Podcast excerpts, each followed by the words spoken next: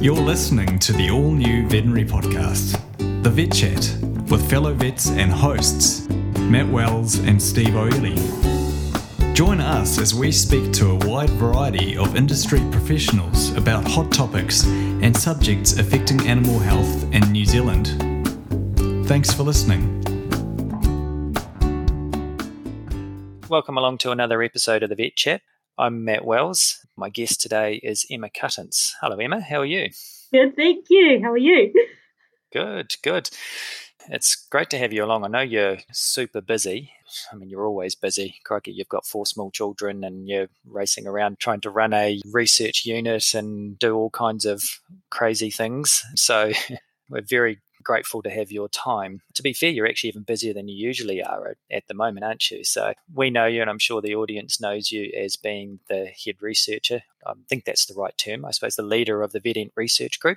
But there's a few changes afoot on that too, aren't there? So do you want to fill us in on what's what's happening on that front? Yeah, so our research team, um, which has been growing steadily, has shifted away from VetEnt now and developed our own business called EpiVets. Still the same people, myself, Winston, and Greg, still the same technicians, but yeah, with a, with a few other investors as well. So uh, it just gives us a chance to sort of own our own ship and be what's the word? Switzerland. What's what's that when you're sort of fairly neutral. impartial? Yeah, neutral. Yeah, just to yeah. um and, and try and keep expanding what we're doing for the good of the industry is yeah really really relatable, important. You know, farmer centric, client centric stuff. Right. Okay. So you're the Roger Federer of the research world. It's good. You're actually so you're right in the middle of it as we speak. So as I say, we're very lucky to have your time. Really, the reason for getting you along to talk today was that we had a bit of a chat about some cool things that you're that you're up to at the moment. It was quite interesting. We we sort of I went away and thought a bit about it, and we we've sort of discussed it a bit. And there's an interesting thing happening in the research world at the moment, isn't there? That historically research has been very much well dollar driven, I suppose you would say, and, and productivity driven. So it's about how do I get more milk? How do I grow things faster? How do we improve efficiency? All that kind of stuff has been what research is about, and, and for good reason. You know, people are paying money so they get a return on the money. I suppose was was what the point was. There's this thing that's almost sort of subtly crept up on us in the last few years that I hadn't really noticed or thought about until you told me a bit about some of these studies and, and it's that actually there's a move away from that or not not totally away from it but there's a new type of research that's probably emerged which is actually more consumer driven stuff and it's about actually the welfare i suppose or the the happiness and and it's reassuring our consumers that that our cows are happy that our animals are happy so, and I guess you're sort of at the forefront of that to some extent, aren't you? Yeah. So, and I think it's such an important point. So, I think the consumer cares more about where their food is coming from. That has been something that's been documented and published. And consequently, there has been this shift, sort of slowly, I guess, away, just like you've said. So, production is still important. It's very important, mm-hmm. especially when you are trying to, I guess, sell something to a farmer. Production is still very important. The dollars and cents matter. But in terms of the broader research, that has become, I think, less of a focus. And it's a lot more about the animal. Is the animal having a good life? Are we looking after the animal's needs? And I think that's just a move away from there are various types, I guess, or labels to how people think of animals. You know, I, I see an animal as it's providing value to me, and that's that. Whereas I think now the way people are moving is seeing, yes, they're providing a value, but I want them to have a good life as well. So, so yeah, okay, I'm still going to eat them and, and have their milk, but I need to know that they are considered as sentient beings. And so I think when we're developing a lot of research now, the animal welfare argument in terms of what this is for the industry is actually at the forefront of when we are trying to sell bids, you know, to, to to get funding as opposed to the production. The production is really now secondary. That's happening with a lot of spaces as well. You know, the Dairy NZs and the Fonterras, there's a whole move towards animal welfare science so we can maintain our market. It's interesting. I mean, at the same time, I suppose that we want to be able to prove that the welfare is better. We're also being told that everything needs to be cheaper and with less emissions and less, you know. yeah. um, so it is quite challenging, but but it's good to see. And and if anybody is in the right position to be able to do stuff around welfare and and without sounding a bit over the top, I mean, vets, I suppose we're, we're almost the sort of custodians of welfare to an extent anyway, aren't we? And the word welfare is almost, for better or worse, sort of got a funny connotation to it. So it's nice to almost reclaim it and, and actually see that it's actually something that is important. I agree because I mean, if you look at the code of conduct, the whole effectively custodian of welfare, that's in there as our role as a vet. And you're absolutely right. I think when you're looking at welfare, you it can get caught up in a very emotional state. It can be, you know, how people are feeling about it. But if you bring it back to its roots and think about it as a science, an animal welfare science on, on what these animals are experiencing and feeling, then the vet is absolutely at the forefront. And I think that there's a real opportunity here for the veterinary profession to get more involved with welfare. And it's clouded. It's clouded because you have clients and you know the clients, and certain welfare topics can be contentious, but the movement is going. It's like a freight train, and we've got to be at the front of it. We really need to be in this space as veterinarians.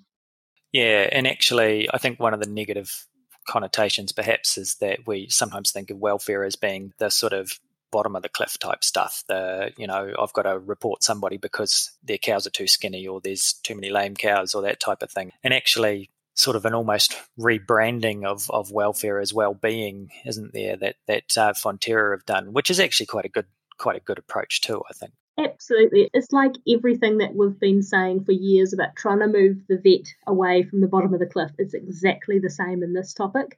There's so much more that can be done without worrying about the, you know, as opposed to thinking about the emaciated cow, the terribly lame cow. That stuff is still there for sure. Mm. But there's a whole bunch of stuff that can happen before that. We can make a real difference to the lives of the animals and I guess to the farmer as well.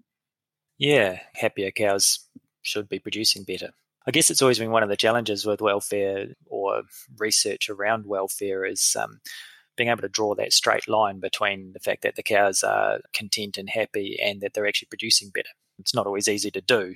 And I guess we don't necessarily have to, but if you go back five or 10 years, probably wouldn't have been doing the type of research that you're doing. But if you if you were doing something around pain, for example, or suffering of some sort, the research was all about if I relieve this suffering, will I make more money out of it? You know, will I actually will the cow produce more? So so yeah, a little bit of a change there. So Oh, that's right. And you can see that with, you know, even stuff with disbudding. It was all about the pain of disbudding, but they grew more you know, and yeah. that became the focus. Whereas I think now, you know, that sort of is no, no, they felt less pain during the study. So it definitely is a shift away from the focus of the research. So that sort of segues quite nicely into talking about some of the work that you've been doing. You are Mrs. Calf Research New Zealand, I think, Emma. Your your your name is on most of the calf research stuff around. So and I know you've got some new stuff that you're quite keen to sort of share. So do you want yeah, to sort of so, fill it in a so little bit?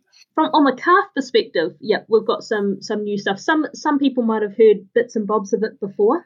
It's just been published and we're super excited about it. And so the premise, I guess the background to it was that a lot of people have have heard the research around failure of passive transfer in calves, mm-hmm. right? So we went out there, you know, a third of calves had failure of passive transfer on New Zealand farms there was this massive range between the farms, right? So we had some farms at 5% failure passive transfer, some farms at 80%. So we're like, why, why is there this variability? What's going on? So we tried to find out. We asked lots of questions about what they're doing with their management and things like that. And we found not a lot, to be fair. Mm-hmm. You know, we found large herds above 600 cows were more likely to have calves with failure passive transfer, and we had herds that were in Otago and Southland were more likely to have it. And that's that's all we poor Otago and Southland. That's all we that's all we found out. And and when you think about it, you're like, well, that actually sort of makes sense because we've got 70% of farmers that leave the calves on the dam for up to 24 hours because they have once a day pickup. So actually, probably the biggest effect on failure passive transfer is happening out in the calving paddock. We certainly will have some influence, but a lot of it is happening out there. And so knowing that, we thought, all right, well, maybe we need to revisit what's happening with how well dams are feeding their calves. Because, like, back when I first started as a vet, I remember going to a presentation, I can't remember who it was by, and it was all about how dams don't feed their calves. No, they don't feed their calves, but you got farmers being like, no, they do. I can see them feeding. And and so then you go back and you look at the research and you're like, oh, okay, that study was actually done on like 26 calves, you know, and you know, mm. on one farm. And that stuff just goes viral throughout the industry, and nobody stops and thinks, where did that come from? So we thought we need to revisit this. So we spent a couple of years, so eight farms in total, four farms in year one, four farms in year two, and we had farms in the Waikato and Canterbury. And we set up so we could watch to see if they fed from their dams. So we had scissor lifts, people watching 24 hours a day in these in these paddocks. Logistically, incredibly challenging study. I mean, the technicians that did it. I mean, God, that's just amazing. So I'll jump to the conclusions of it though. And so what we found was that about 60, what have I got here? 64% of calves fed from their dams. Now that ranged anywhere from 40% to 90%. So actually seeing them suckling from the udder. And so what we've found is that, hang on, so some farms feed beautifully. You know, like got 90% of calves feeding from the dams.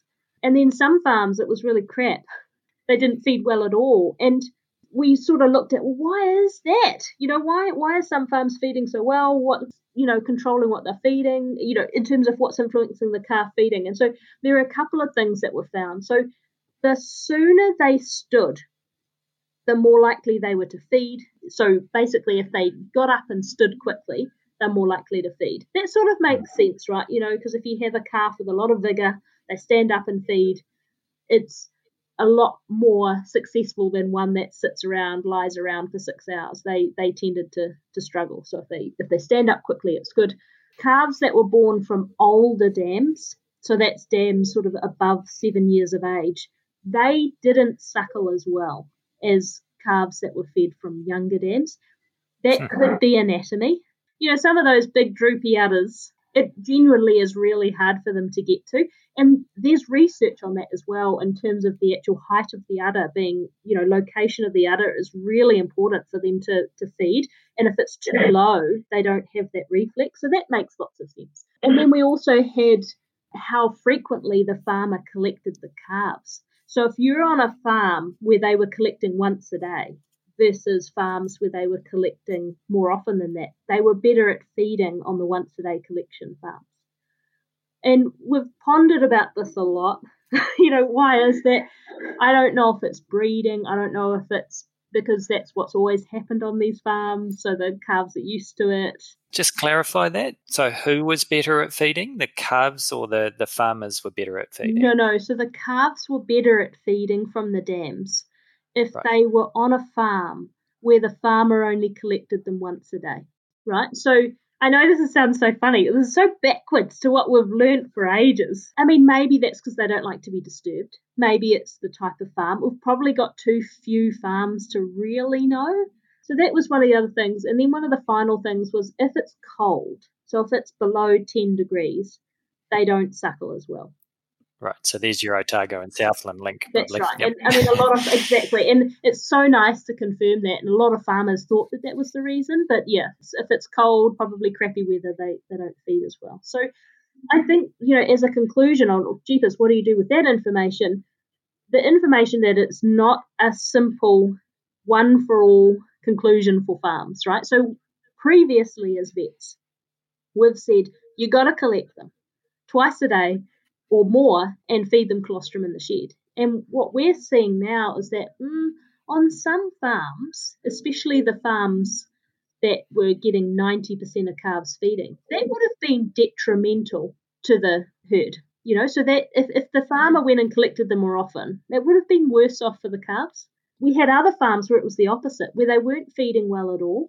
And so if the farmer wasn't collecting them more frequently, then that would have not been good either. So the, the conclusion of all of this is that as a vet, we cannot give a blanket recommendation. We have to try and get an idea on if they are feeding. And if they're feeding, leave them alone. if they're yeah. not feeding, well, you're going to have to change your system and collect them more often. So that that was one of the things that, that we asked. And, and as a vet, you know, we can investigate this better by actually seeing if we can sample them before they get fed in the shed. And that depending on the time frame, it's, it's getting a little bit detailed for the podcast probably. You'd want to have a bit of time between when the calf fed and, and when you test it. But that gives you a bit of an indication if they have fed effectively. And if they haven't, it, you know, it gives you a bit of an idea on, okay, are a lot of them feeding or are they not? And that helps you give advice to the farmers around what they need to be doing. Right. So you're talking about maybe early in the season testing some calves very early on and That's actually right. getting an assessment like at that stage. Do we make the advice once a day pickup or twice a day pickup this right. year on this farm type thing? So. That's right. So then adding to that, what we also did on that study was we blood tested them before they got any colostrum from the farmer, mm. and then we blood tested them after. And then we sort of saw what was going on you know, in terms of was it successful when the farmer was doing it? Did it matter? Did it matter what the Brix was? You know, all that all that sort of stuff.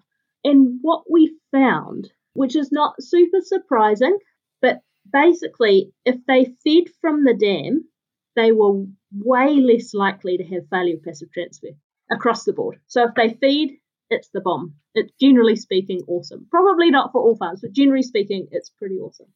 And the reason for that is because if they don't feed, you are totally at the whim of the farmer as to what the farmer is feeding. Right? So if you have only 40% of them feed, then 60% of those calves, it's totally dependent on what's going down their throat. What we found in the end was that when measuring total protein, which is of course our indicator of, you know, passive transfer, that the calves that suckled from the dam and were given very good colostrum by the farmer, they had the highest total proteins out of everyone, which makes sense, right? Because if they didn't suckle from the dam, they got mint as colostrum from the farmer, and so they were awesome. But the oh. interesting thing was is that if they suckled from the dam only and then got crap colostrum, that was actually better than being brought into the shed and being given good colostrum. Crazy, right? So the point of that is that suckling from the dam, if they suckle, it's the bomb. It's awesome. The risk of that is that the total proteins in general were higher, but they were more variable. So if they suckle, it's it's wicked, but you've got a bit more of a risk if they don't suckle.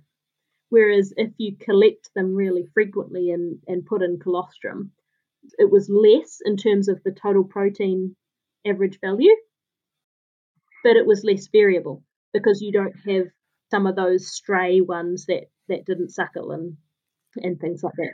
So yeah, that's that is quite tricky, isn't it? So the it's almost saying we we need to the farmers need to be giving as good an assessment as they can of, of the, the old sort of belly fill of the calf, their own assessment of whether it's suckled or not as well, isn't it? Yeah, they always need to have good colostrum, I think. You know, even if they're feeding, they really need to have good yes. colostrum. But but yeah, I think it just goes to show just how good feeding from the dam is. And when you think about it, it makes sense, right? Because when they're feeding from the dam, they're often feeding maybe an hour to one and a half hours after calving. So you've got that really quick feed, mm-hmm.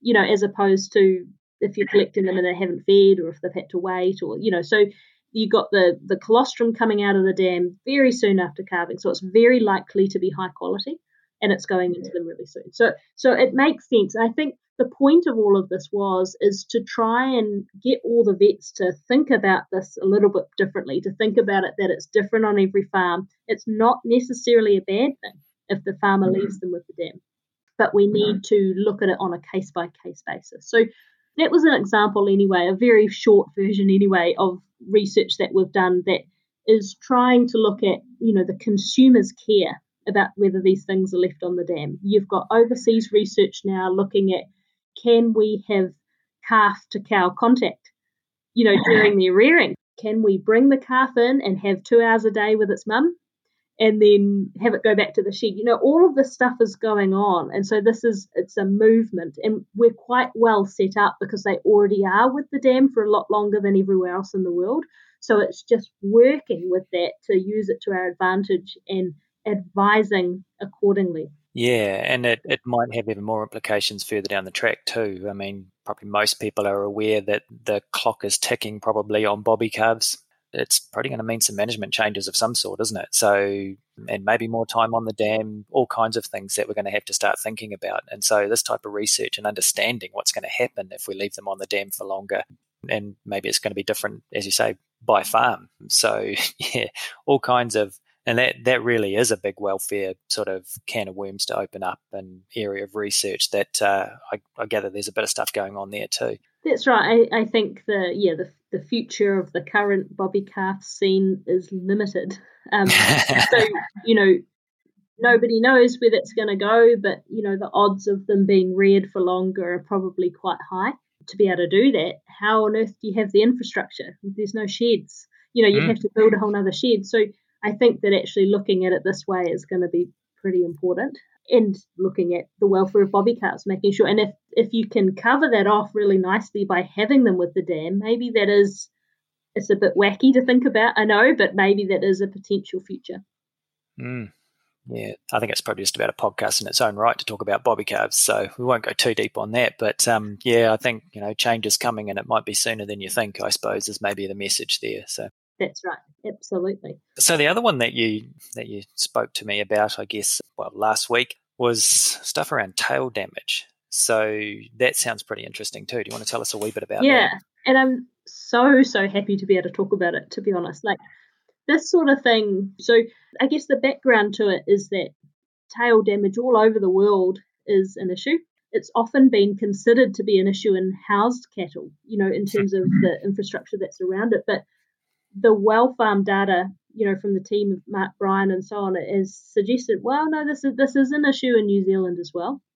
So what we were trying to figure out was that, all right, we, we need to figure out how big of an issue this is in New Zealand and actually be able to benchmark where things are because you know, there are welfare cases going on with it. If we ever get into welfare auditing or if we get into, you know, like the well farm stuff where they look at tails and they look at body condition score, this is where this is where the veterinary world is going. And so we need to have a benchmark. And that's essentially what we went out to do. So um, and Vet South joined together to put a bid into MPI and managed to get funding to look at tail damage in New Zealand dairy cows, which is so, so cool. And so this is so hot off the press. Like we've we haven't talked about this yet because it is just that new. We literally submitted a report for it like a couple of weeks ago.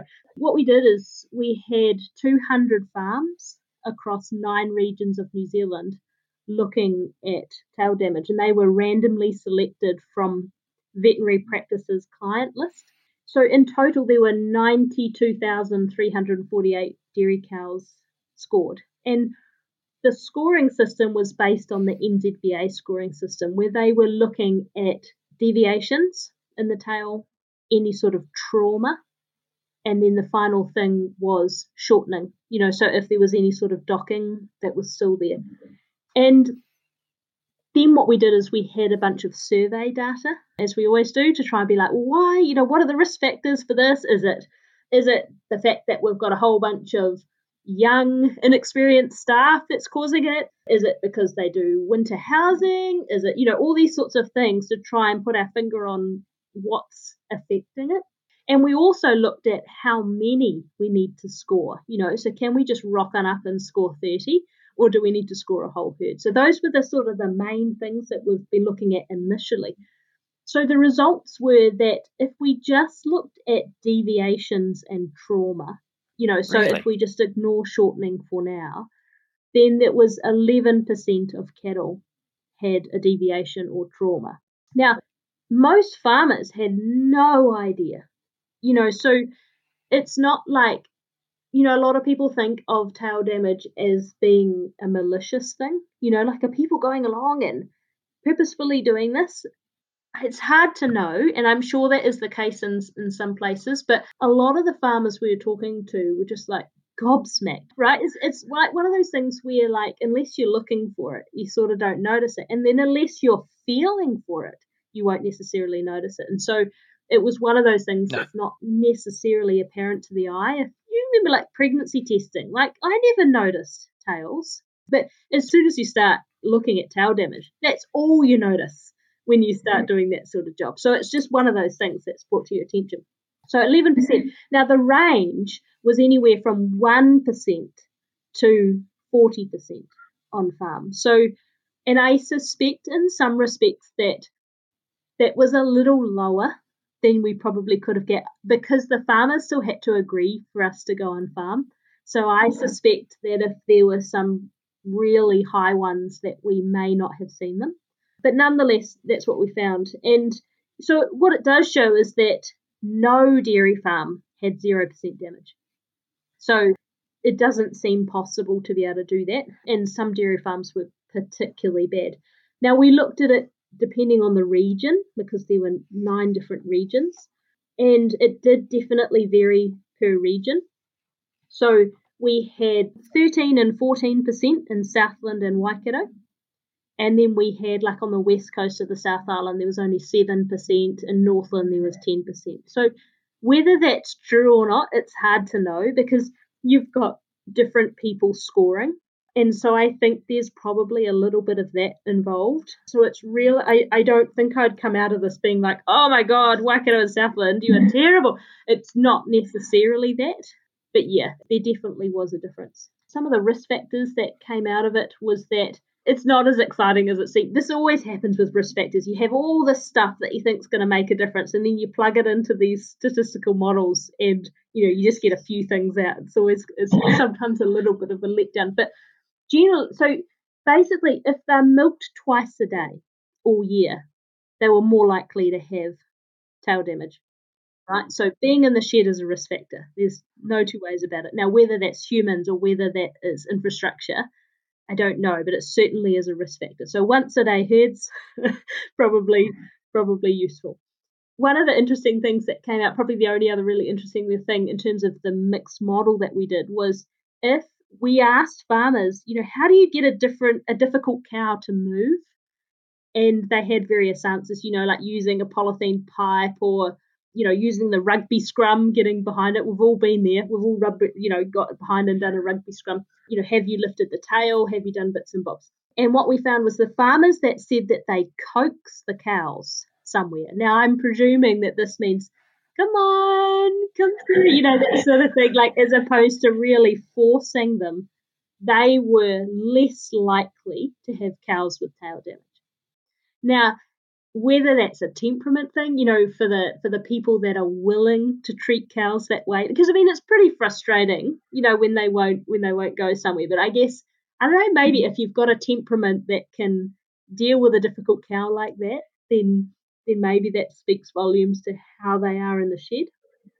Um, yeah, yeah, coaxing cows is not yeah, it's a bit challenging in itself, probably. but I'm just thinking, I mean, the number of times that I would have, without even thinking about it, just grabbed a tail to bring, you know, try and put a cow into a head bale. You know, the the times that we tail jack heifers to to do teat sealing, you know, all of that stuff that we're actually doing. I mean, are, are we part of the problem? I mean, it, I suppose it, it we was, are. it's certainly a suspicion. So um, there were a number of things that came out on the univariable analysis. You know, like when you're just looking at the the variable on its own without putting it into a mixed model, and you know the use of external technicians. So it wasn't actually the vets. That doesn't mean that vets should get on their high horse and think, "Yeah, this is all the external people," but that was a, a univariable came up, you know, as a potential relationship. So for sure, handling, being in the shed is a risk factor, but it's hard to know much more than that. So those were the risk factors. And then what we did was we looked at, okay, well, if we're going to implement this, you know, imagine imagine vets going out and scoring cows. Do you have to be there for the whole herd? Can you just go to the start or the end? And the results found that it really depends on how accurate you want to be, which is such a stats answer to something, but like if hmm. you want to be within like a 5% precision, right? So if you wanted to say that this was 10% plus or minus 5%, then you've got to at least score 165 animals. If you want to be within 3%, you need to score about 350 animals or so. So it's probably quite important. So if you're in the North Island, pretty much you should probably score the whole herd. Yep. If you're in the South Island with some of those whopping big herds, you probably don't need to score the whole thing to get a bit of an idea. But it becomes a little more complicated because we looked at, and this was by we, I mean the royal we here. So this was actually one of Vet South's wonderful epidemiologists did all this work where he looked at can you score just at the beginning, you know, or can you score it just at the end? And you can't really. so you know, it it did make a difference to the results if it was at the beginning or the end as opposed to all the way through. I'd imagine that there's a difference between dominant and submissive cows and how much they've been coaxed versus versus pushed perhaps yeah. at times. So that's right, or cow flow, you know, like to the ones at the start, they probably flow through fine, so nobody thinks they're a problem. At the end, they're always the the ones that take forever, so maybe they're handled more so I think the cool thing now is that we know what is the average in New Zealand. We know at least if your herd is above or below that. And now what we're trying to do, and this is probably the most positive thing, is that finding out this is one thing. But now what do we do mm. as a profession? So one of the questions we had was, hey, you know, if we're measuring it, is that enough? You know, if we're measuring it and telling the farmer, hmm. maybe that's enough to make them aware of it.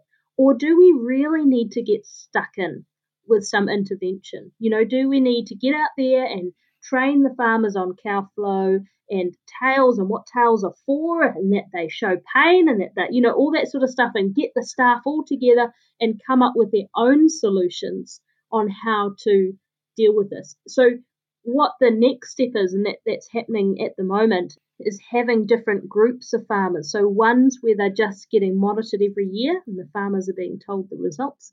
And the other group is when they're really getting stuck in having a farm training.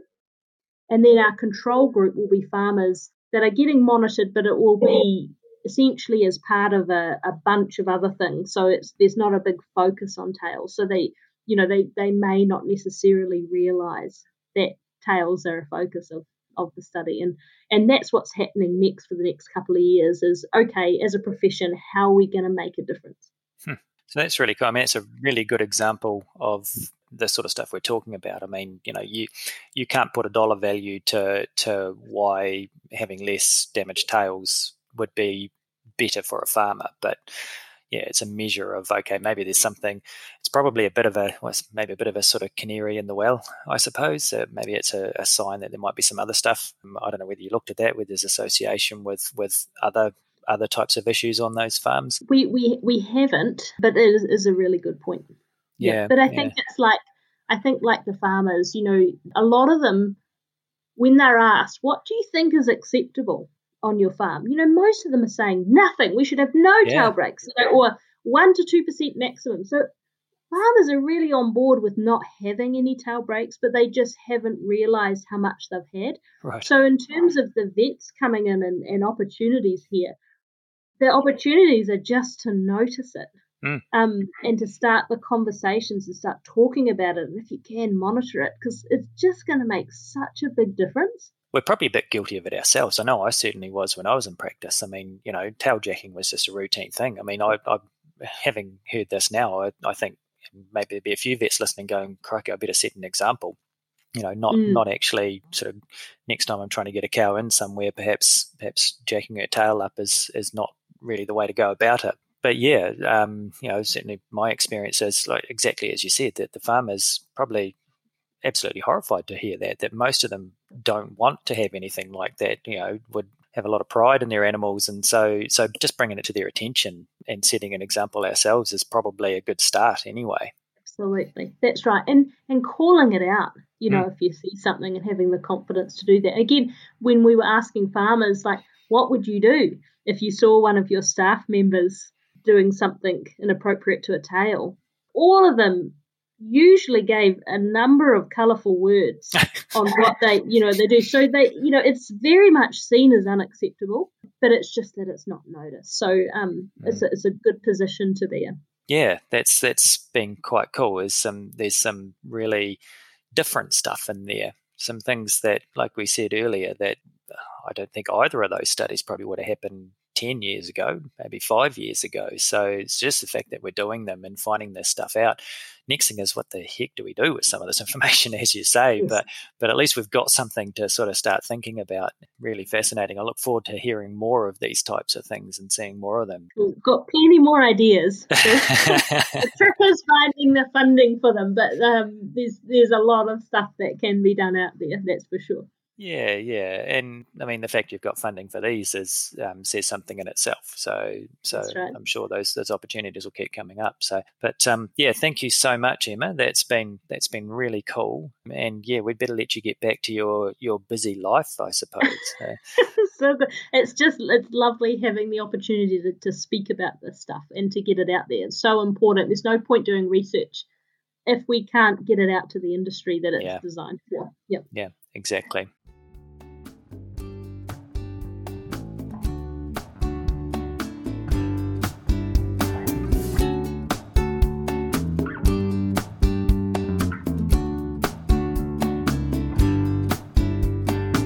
For listening to the Vet Chat with Matt Wells and Steve O'Ely. This show is proudly supported by Virbac. If you want to find out more, go to nz.virbac.com forward slash podcast.